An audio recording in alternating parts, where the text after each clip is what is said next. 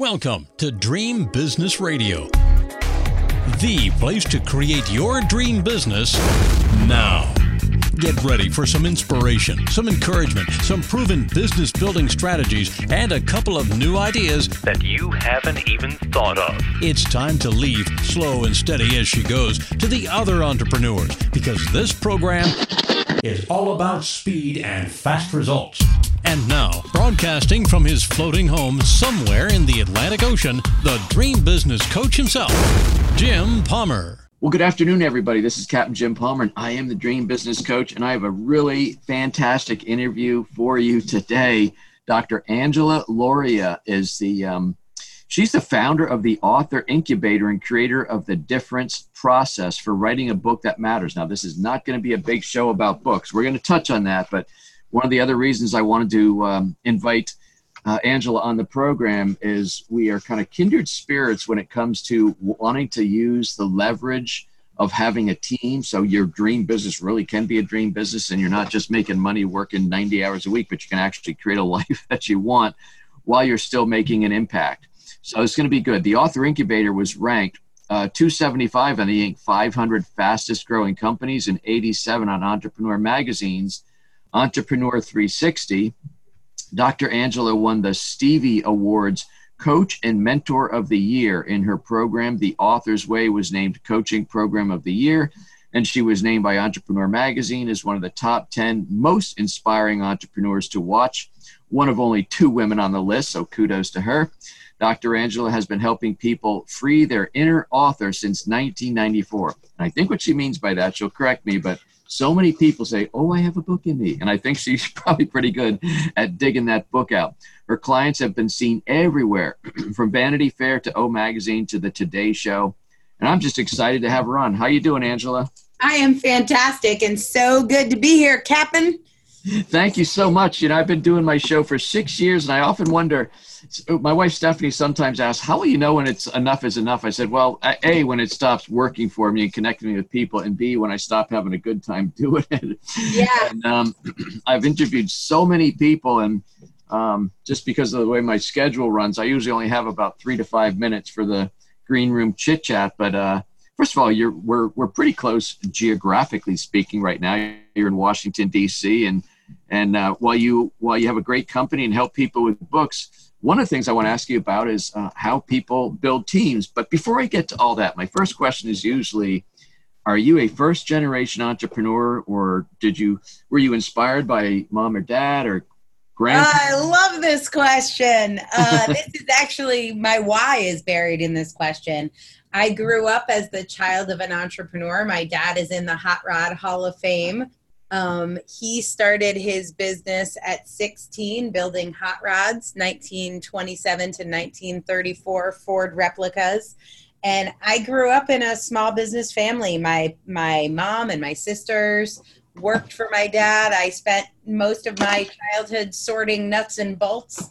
And uh, there are a bunch of things I loved about my dad's business.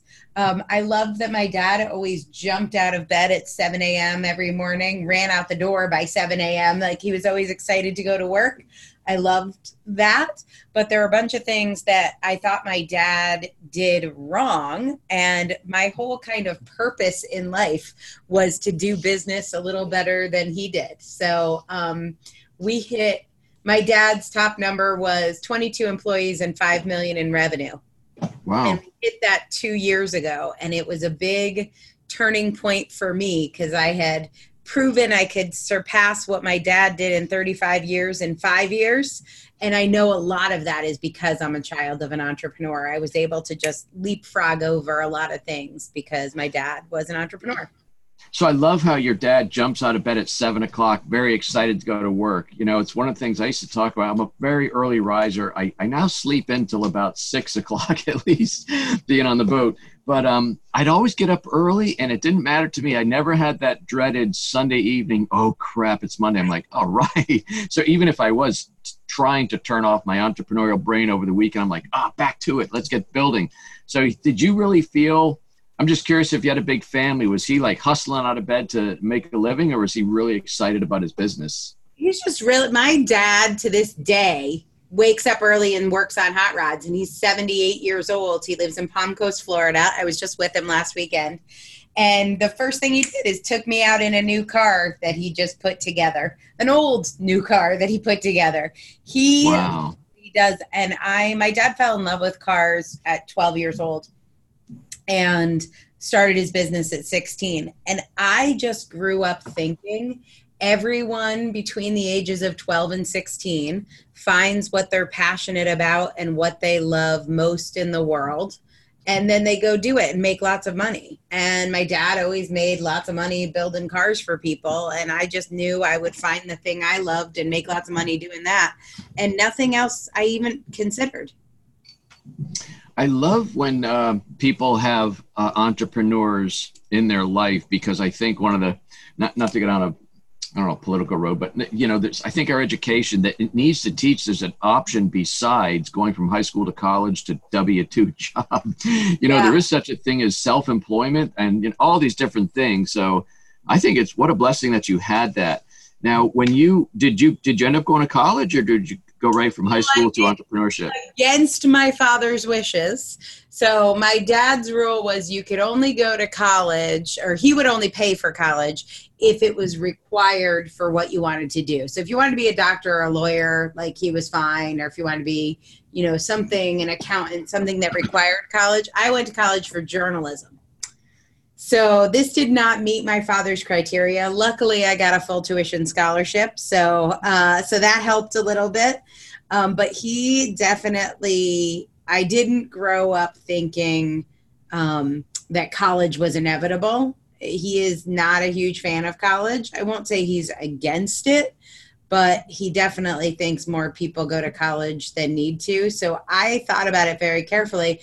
And I was very entrepreneurial in college. Uh, I wrote other people's term papers. oh man, that's cool. It's true. I love that. So, when did you start the author incubator? How did that How did that uh, creation happen? Yeah, I started the author incubator in February of 2013. But um, since I was in college, I was writing, so getting paid to write. I really did get paid $10 a page to write people's term papers. And then very quickly went into the world of publishing um, even before I graduated from college and worked as an editor and a freelancer and a ghostwriter for about 19 years before I started the author incubator. And really, um, it, it kind of started itself. I went to an event and there happened to be a lot of people at the event that were writing books and they all ended up hiring me at the same time.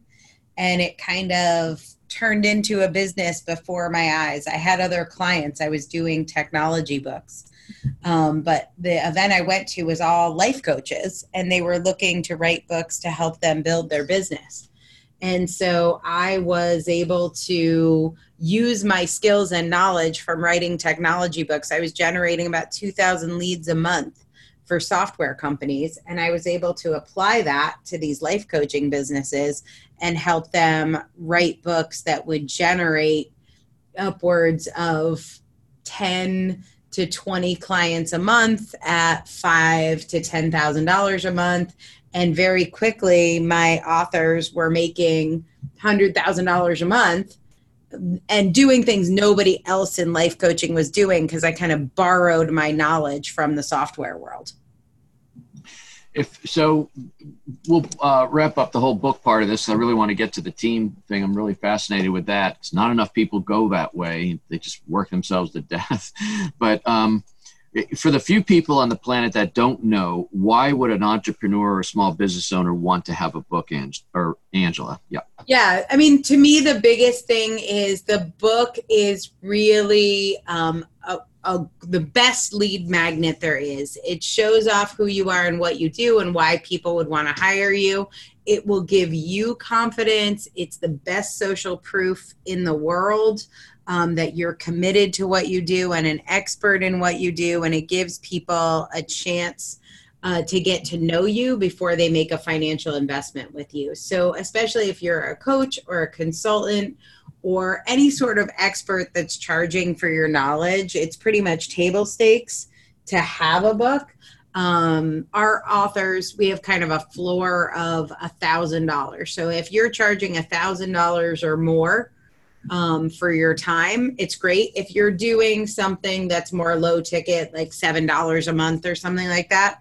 I think there are other methods that are better than books but if you're going to charge a high price for your expertise having a book is non-negotiable.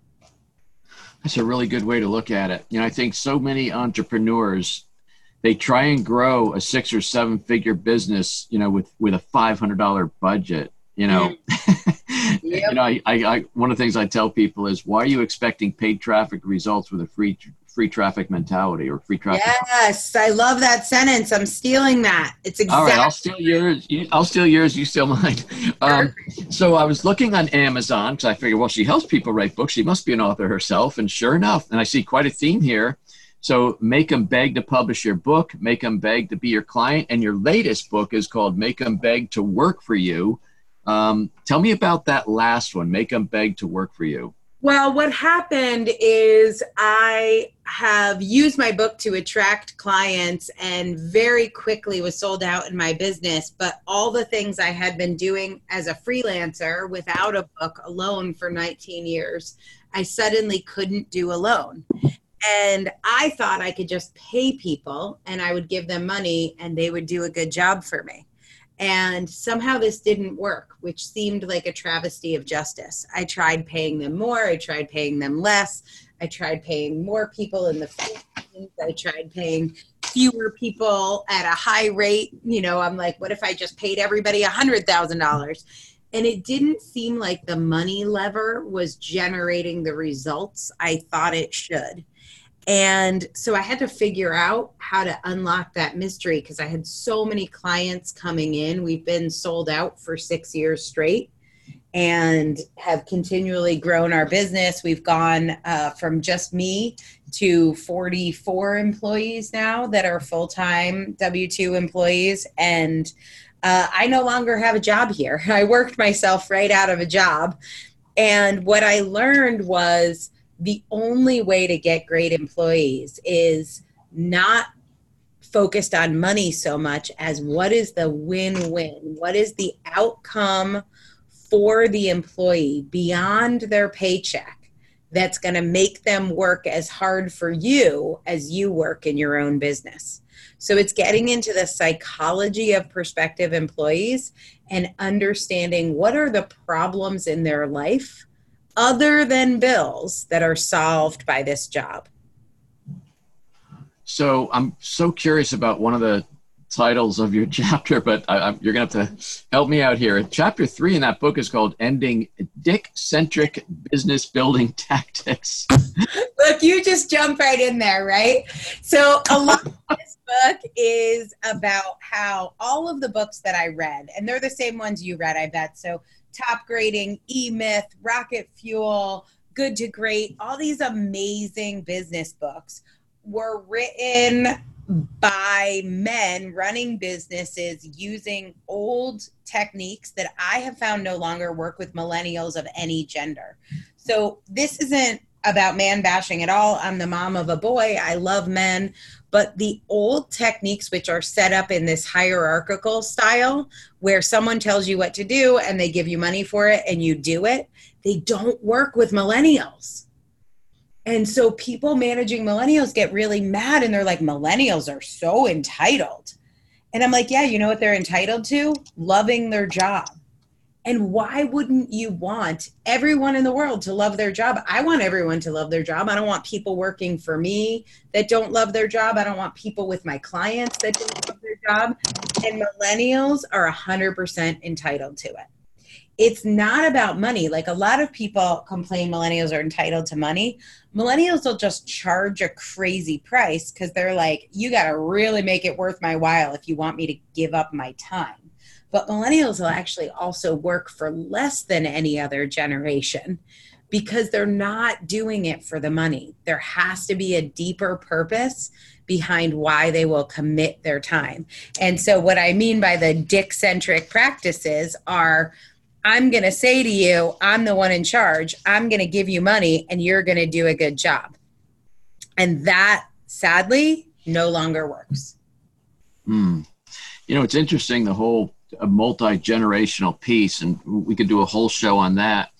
Um, my wife and I recently started a YouTube channel for our whole floating home, sort of name of our boat, and, and she answered a question that some of somebody posted, like, "How do you choose to live in a small space?" Blah blah blah. And she just said, without even thinking, she goes, "We choose to live with less to experience more." Mm. And and so many people, I, I, would say millennials, young people that that like that we meet in our travels, they really relate to that. It's interesting how you know I'm 62, so people my age, you know, you, you go to school, you get a house, you get married, you have kids, you get a job, you get retired, right? There's that whole life, but it's different with millennials. They really want to experience more, and they don't want to be in a job for 30 years. Right. They don't even think of it that way. They will be in a job for 30 years if it continues to fulfill their purpose. So, we actually, one of the things we start with in our interviews of employees is asking them to tell us when they'll leave our company and why. So, if this was the best experience of your life, when will be your last day and what will be in your resignation letter? How will you leave and why will you leave? And they can tell you a lot of times they want to be there for a year and learn some stuff and move on.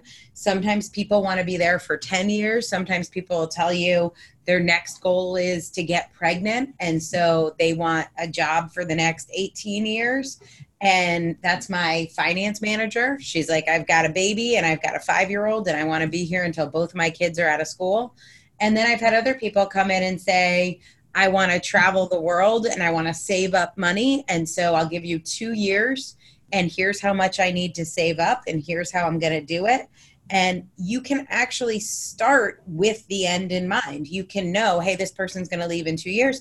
And sometimes it changes. So I had somebody this year who um, was with us for four years. And at the beginning of each year, I asked them to update their plans about when they're leaving and why and he was like i'm going to leave at the end of this year and move to colorado. A bunch of my friends live there and then fell in love with a girl actually on our staff and uh, then came back to me and said hey i don't want to go to colorado anymore.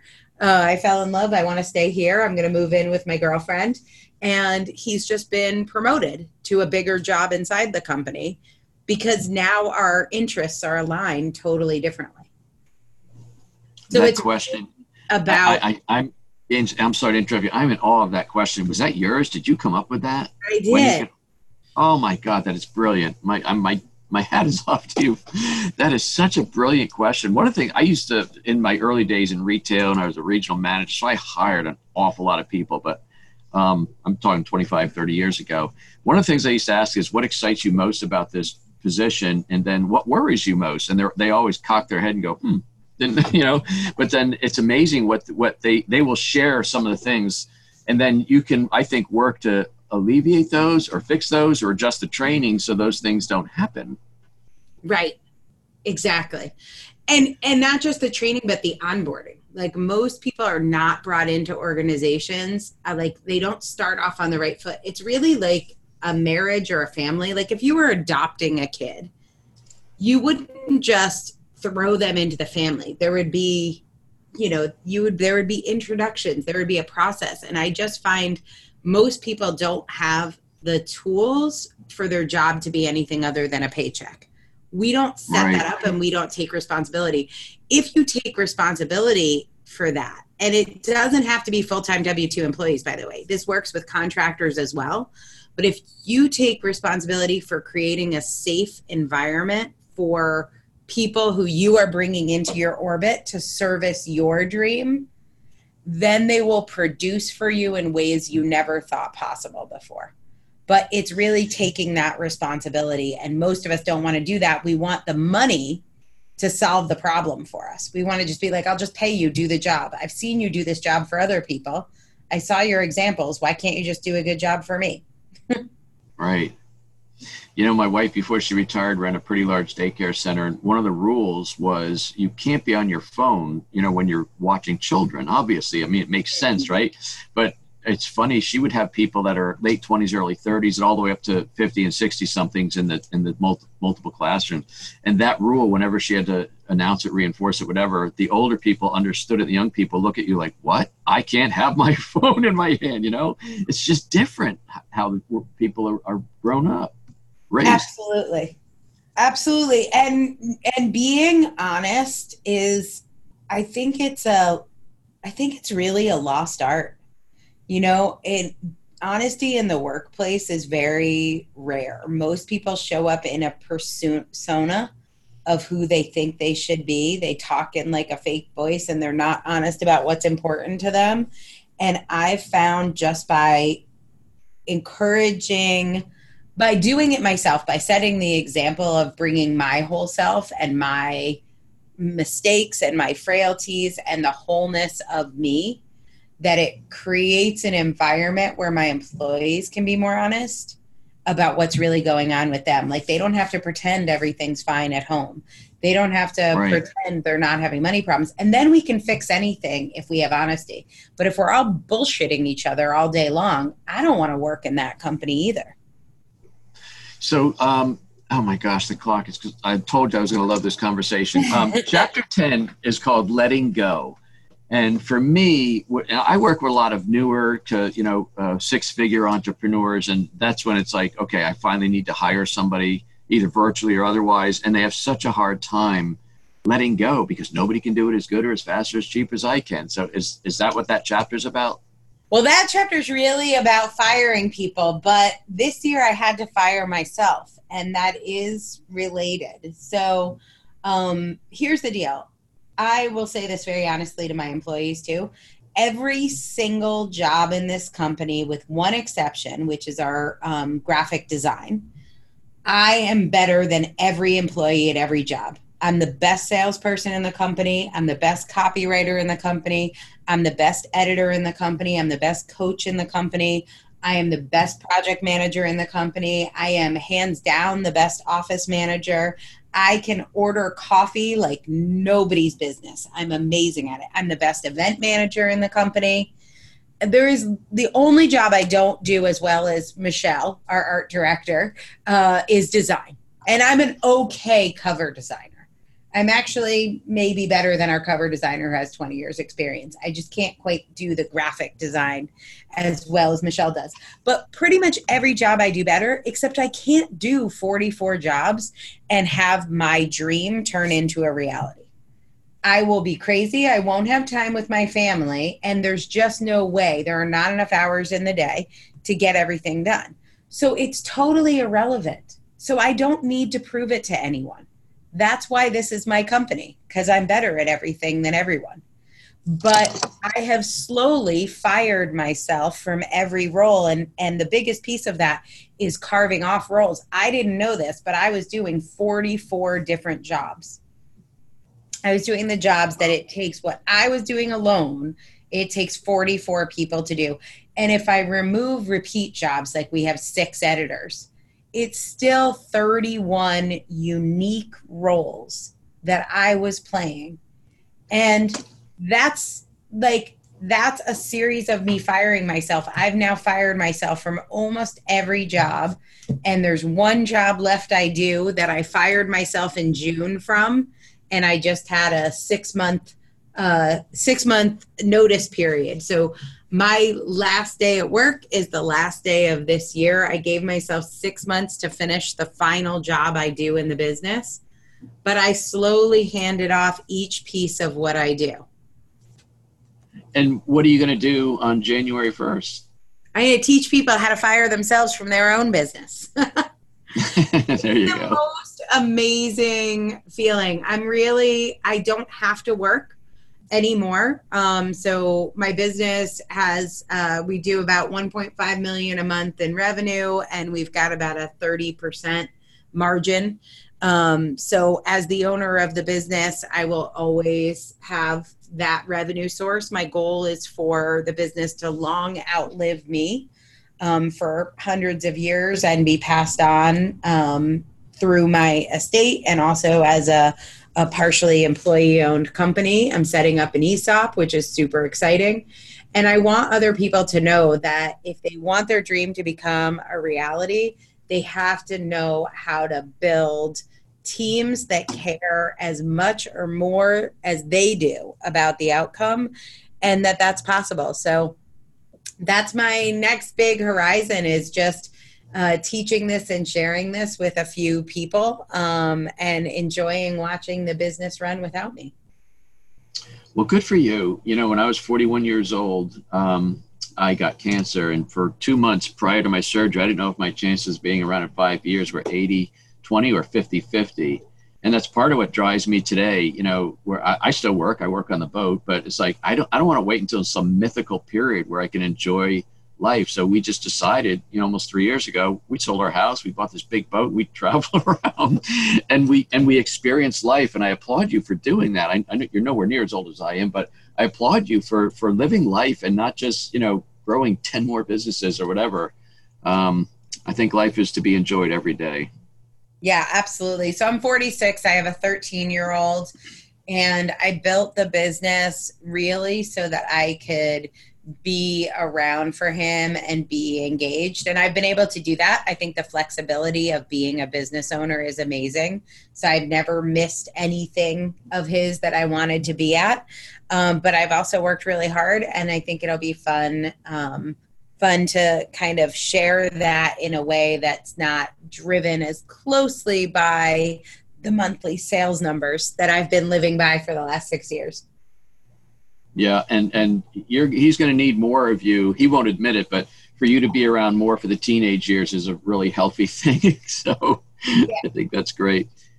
But by the way, um, I have four kids, two boys and two twin daughters. One of my daughters, um, I believe, is how we got connected. Jessica Rhodes um, oh. founded Interview Connections. Wow, that's fantastic. Well, she's an amazing entrepreneur. Um, so now I know your generational entrepreneurship lives on. There's that question answered next time I get interviewed or next time she gets interviewed. So anyway, Angela, I love, I love, love, loved our conversation. I'm going to share it. It'll be out in about three weeks. I'll let you know when it goes live. But I'm also, I also um, once a month I put out an interview to my no hassle newsletter clients and things like that. I'm going to make this that featured art that featured interview. So I, will share with them the MP3 and I have it transcribed. So um, I want them to uh, meet you. So for the other people who are not in the no hassle family, how can they connect with you? Where do you want them to go to learn more about you?